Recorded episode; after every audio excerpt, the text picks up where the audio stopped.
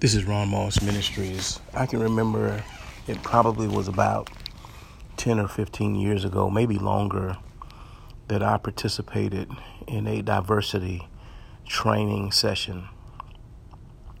And it brought uh, county workers together, and we all sat at a table, black and white, and had conversations about race and the differences of how we saw each other and how our environment maybe seemed different too. I remember about the second or third session, it started to get a little bit more tense and a little bit more uncomfortable. Because now questions were more about upbringing and the people that you hung with. Did you know people who had issues with people of a different color? Did you have family members? Did you have parents who were racist, who who didn't like black people? Never really giving any reason, just the fact they were raised that way. And you could tell when you looked around the room, and, and questions that also said, eh, did you have uh, black parents who, because of the way they were treated, like second class citizens, did they grow to hate white people? Did they not want to have anything to do with them? And you could tell how the room began to get somewhat tense and and you could tell that people began to get more uncomfortable and people started to shut down. they were very nice about it, but most didn't really have too much to say when those topics begin to come up. I bring all that up because we are still living in an era where it's a subject that we still don't want to talk about. But I believe that somehow, locally, nationally, internationally, we've got to continue to have discussions about race and how we can come together and be one nation of people under God. Now, I was watching the other day the Trump rally, and I was particularly looking at the audience, the makeup of the audience. And I would have to tell you that it seemed to be at least 95, 97% uh, Caucasian white people there. I did see some African Americans there, but the majority of the people who were there protesting that the election was a fraud, that the election was not legitimate, uh, most of those were Caucasian white people. And I, I looked at it and I said, wow, because this was, from what I understand, the most votes ever of two candidates. And so 70 plus million people voted for Trump. And what if out of that 70 million, let's just take 30 million and say some of that 30 million was in that protest, maybe a thousand, let's say, or 2,000. Am I to believe that those folk have issues with people of color? Am I to believe that those folk have issues with people who are gay? Am I to believe that those people have issues with other nationalities, Jews and, and, and Native Americans? Am I to believe that those folk have issues with immigrants? Am I to believe that somehow they believe that the world or this United States belongs to them and them only? And so they can pick and choose who they want to be here or not be here. I, I thought about that because I'm trying to understand why we have so much hate in this world at this moment in time. And it would appear that whenever you look to the media, that most of it has to do with or a lot of it is perpetuated by race. Now, again, we might not want to be honest about this, but we have to agree to disagree that the president has played a part in some of this too. With some of the comments that he's made and some of the references that he made and about Africa and and, and, and, and shithole countries, excuse my language, I'm just trying to quote what he said.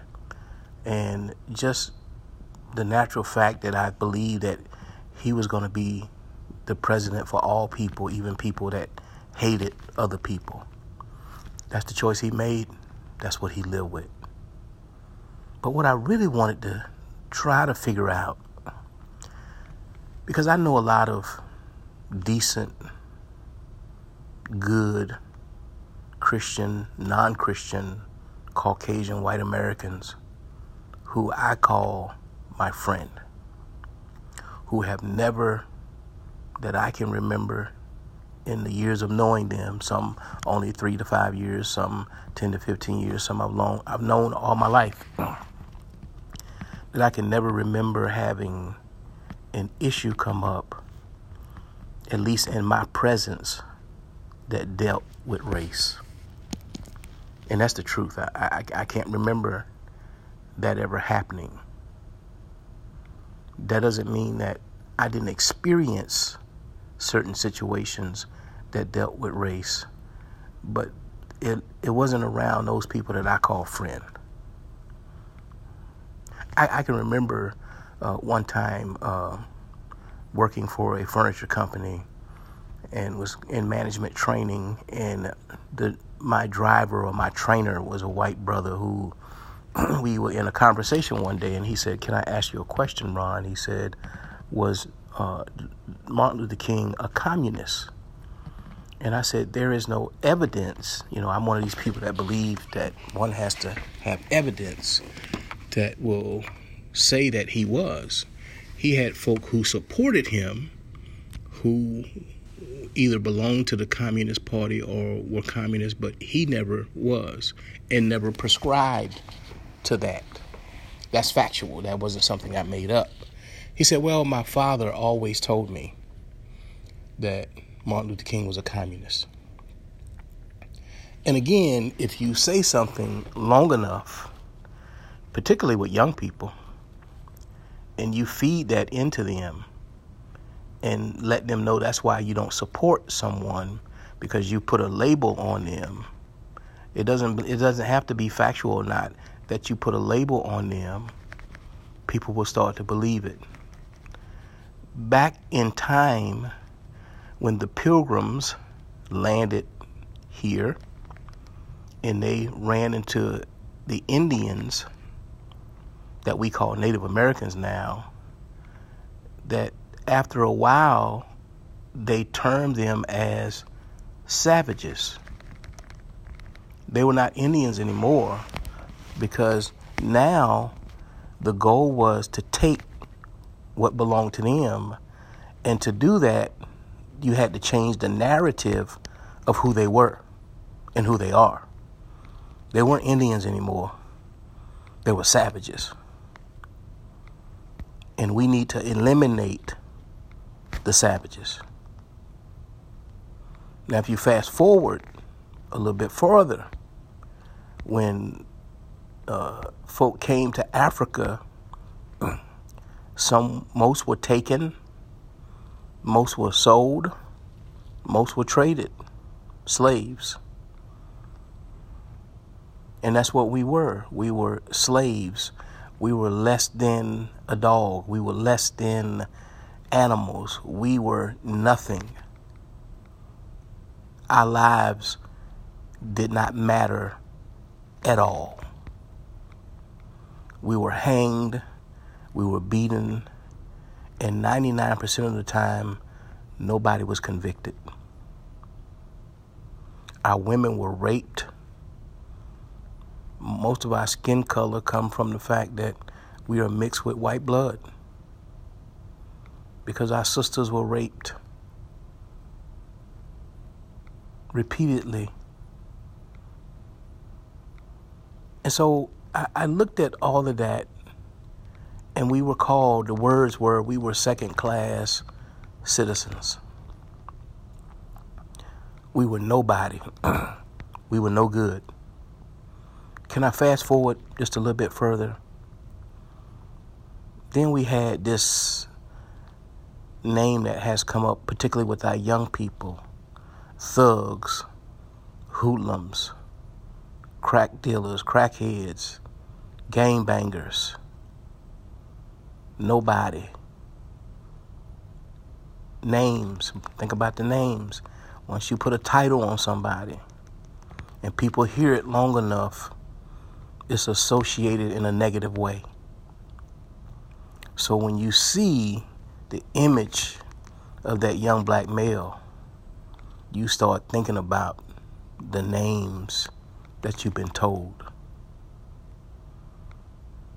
What I want to try to understand is is that how do we get here? and is it a way to get away from here? Is it a way that we can come together and be one nation of people under God? I really want to deal with I really want to deal with the similarities that we have with each other that makes us the same. That makes us not so different. That makes us be really in tune with each other. That makes us almost identical in a way. So let's first deal with the fact that if we're Christian, if we're Christian, if we're Christian, that would mean that we're all made in the image. That's all of us, black, white, red, brown. We're all were made in the image and likeness of God did not say, and you help me out, Bible scholars, it did not say except for blacks, except for Jews, except for Asians, except for Korea. It, it didn't break it down like that biblically. It says there in Genesis that we were made in the image and likeness of God. That means we're all, all of us, are made in His image and in His likeness. Which means that we all kind of carry with us the God gene. In us, we carry the God gene. Now, if we are all a part of His family, that means that we're all the same it would be hard to be sitting in a church on Sunday or Wednesday or whenever you go to church and convince yourself that the folk down the street that go to church with that are African American, you have no dealings with them, you have no interaction with them, you have no similarities to them unless you're reading a different Bible. So I want to I want to really deal with what makes us similar, makes us the same. We all have the same uh, makeup, we bleed the same blood, uh, we kind of walk the same upright, you know. Uh, you know, we all kind of got our eyes in the same positions. Our ears are located in the same place. Our mouth is located in the same place. You know, uh, there are tall white folks, there are tall black folks, there are short white folks, there are short black folks, there are fat white folks, there are fat black folks. I mean, there are unhealthy white people and there are unhealthy black people. There are healthy white people and there's healthy black folks. There's athletic white people and there's athletic black people. You know, so so how much of us are similar than we are different. And, and I, I, believe if we did a check mark, we, if we checked it off, I believe we would come up with more of the same than we would come up with being more different. So the question is what have we done as a nation of people under God that has made us so separate from each other. And I got to tell you, one of the main things that I that come to my mind is identification. It's once you put a title or a word or a term on somebody and people hear it enough. Back in the 60s, rabble rousers coming to tear up our neighborhood. They don't belong here. They don't know our people. Come on up to the 70s.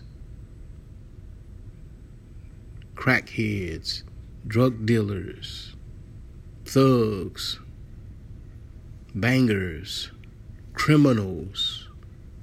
Come on up to the 80s and 90s, you hear the same things over and over and over again. You start to believe it. And so when you see somebody, right? We, we have we have white collar crimes or blue collar crimes and we have crimes. Even it would appear that our sentences, when people are sentenced, that some of them are based on race. A black and white person can commit the same crime, and there's data that suggests and show that the African American will get more time. Same crime, same background, but get more more time. An African American white person can go on a job interview. Both have the same experience, same education, same abilities, but unfortunately, most of the time, those jobs will go to the, the white brothers and the white sisters. Why is that? What's happening? What has happened in our world? Identification. If you say something negative about folk, a person, or people long enough, people will buy into it. People will start to believe it. You know, if you think about it, we make jokes about Mexicans and we make jokes about Russians, we make jokes about all nationalities of people. and for some, it's not a joke, it's how you see a person. It might be funny to you, but it could be offensive to someone else. How was it for African Americans? We were given the word or the term or the identification of being called a nigger. That stuck for so long that we start to use the word we made the word somewhat popular in our own environment, in our own ignorance. We made the word mean something that didn't mean the same thing that others thought it meant. So people are always are also able to take words and make them mean something else. So I believe that one of the things that separate us or begins to separate us is identification of words. And again, I want to say this if you hear something long enough, you'll start to believe it. And then there is a cultural difference. When you are always playing or you have had to play catch up, what do you mean? When we were allowed, now think about this, there was a point in time when we were not allowed to read or write. We were not allowed to do that. And if you ever got caught, reading or writing, that could mean death in some instances, or at least a severe beating. Now, once we begin to learn how to read and write, at that point, we were now tr- playing catch up. Because there were generations upon generations upon generations of white brothers and white sisters who had always knew how to read and write. When we started to go to school, most of the books that were given to us were books that our white brothers and sisters had already learned, had already read. So again, we were playing catch up. we were trying to get on even playing field, on even ground. So let, let me let me fast forward because I, I don't want to make folk upset with me and say you're talking about the past. Let me let me bring it full. Let me bring it right here into 2020. So here we are, and a lot of us have been watching what's been happening on TV. We watch police officers kill young black males. We watched white men, I want to say white brothers because they are my brothers, kill black brothers. We watch white sisters flip out on some of our white brothers and white sisters for whatever reason, whether they was going into their own apartment, whether they was sitting in a dorm on their own campus, whether they were in the park just enjoying themselves, for whatever reasons, they were being identified as something different than who they were.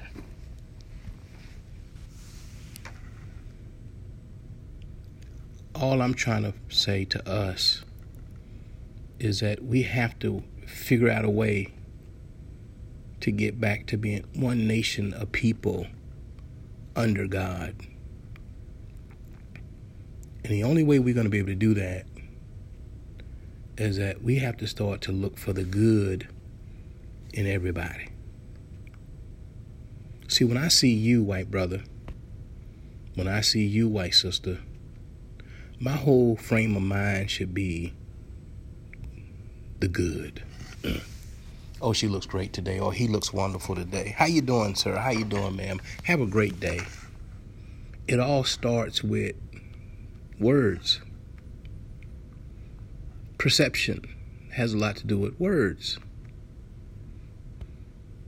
But if I immediately see you without saying anything to you as something other than something positive, then I'm already traveling down a, a negative road. I'm already traveling down a road that's not going to be profitable for either one of us. And I need to be able to see you as my brother. And you need to be able to see me as your brother. See, you're not going to treat your brother like trash if you love him. That's point number two. if we were all made in the image and the likeness of God, then the Bible says white brothers, white sisters, black brothers, black sisters, that we're supposed to love each other in spite of. Remember, love God with all your heart, with all your might, with all your soul, with all your strength, and to love your neighbor as much as you love yourself. It didn't say except for black neighbors, white. It didn't say that. It said love your neighbor. And neighbor is not neighborhood. neighbor is neighbor. So the second point is that when I see you, I have to have an immediate reaction of love. And what if I got to a point where I could verbalize it? Love you, sister. Love you, brother. Have a great day.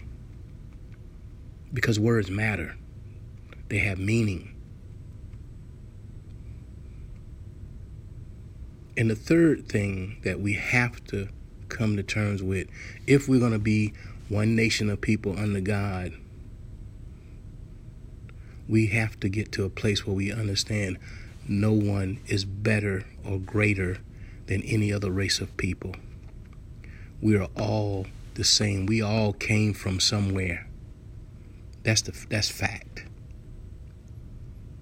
We all came from somewhere.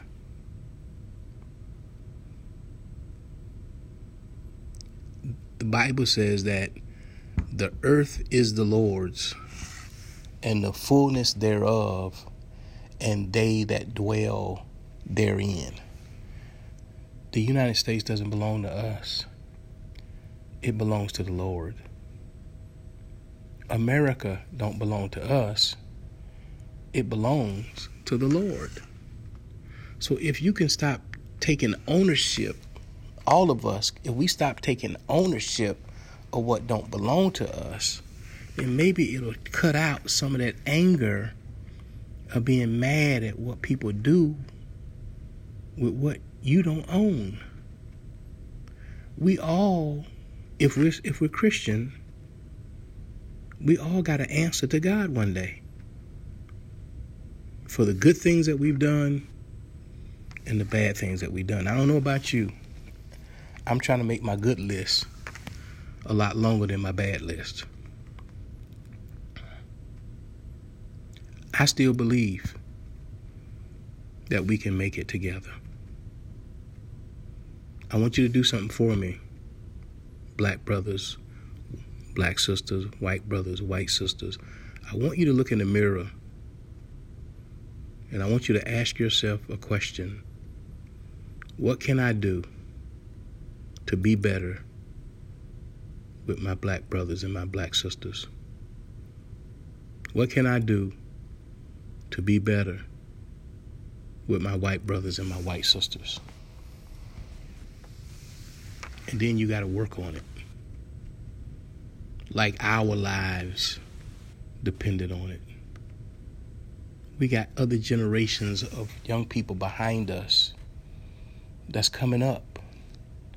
Do we do we want to, for them to be in a world where we're discussing race wars, a world where we're discussing killing each other based on the fact that we hate each other because of our skin color or because we don't understand each other? Do is that what we're creating now? Is that the world that we really want to bring them into as they continue to grow? Or we want to be able to show them that under this tent we figured out a way to work together.